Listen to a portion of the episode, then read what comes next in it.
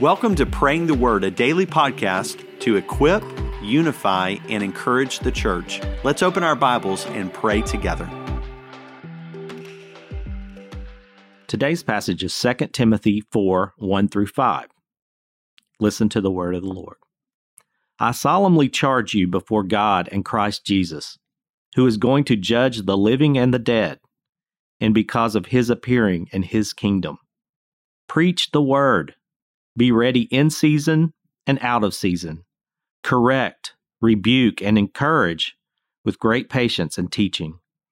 For the time will come when people will not tolerate sound doctrine, but according to their own desires will multiply teachers for themselves, because they have an itch to hear what they want to hear. They will turn away from hearing the truth and will turn aside to myths.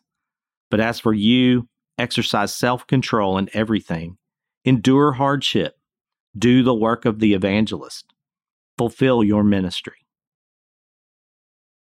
Paul again is writing to Timothy about his role as a pastor, and today I want to pray especially for Pastor Chad as he leads FBNO to seek the truth of God's word and to be a scripture fed church. Lord God Almighty, we praise you as creator of heaven and earth. You are the only one worthy of our praise. God, we lift up Pastor Chad to you. We recognize the difficulty of the task you've called him to. And we thank you that you lead him to good decisions and lead him to focus on your word. God, we are thankful for a pastor who preaches your word. God, thank you that he doesn't shy away from the difficult passages and that he's focusing on leading us to the whole counsel of your word. God, you have used these times of teaching to correct us, to rebuke us, and encourage us. God, thank you that the truth is proclaimed at FBNO. God, we recognize Pastor Chad's patient way of leadership, and we are thankful that he always leans on truth in his decision making.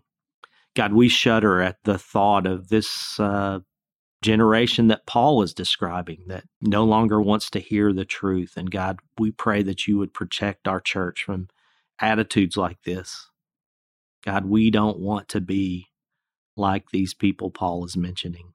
Protect us. Help us to not only tolerate sound doctrine, God, help us to crave the truth of your word.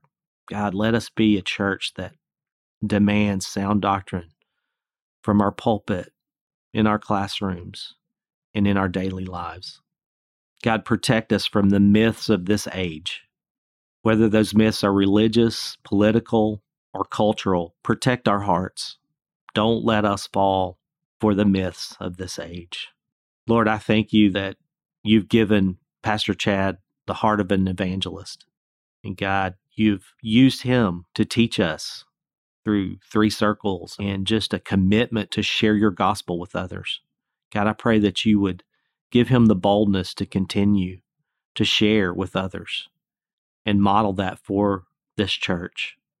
God, create a passion for evangelism in the hearts of each member of our church.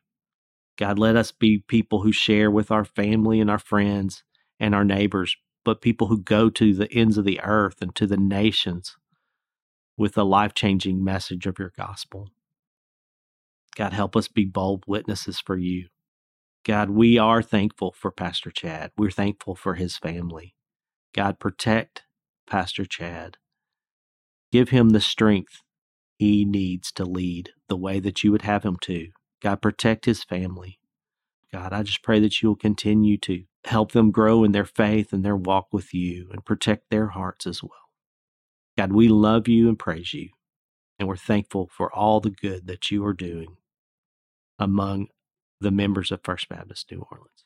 In Jesus' name, amen.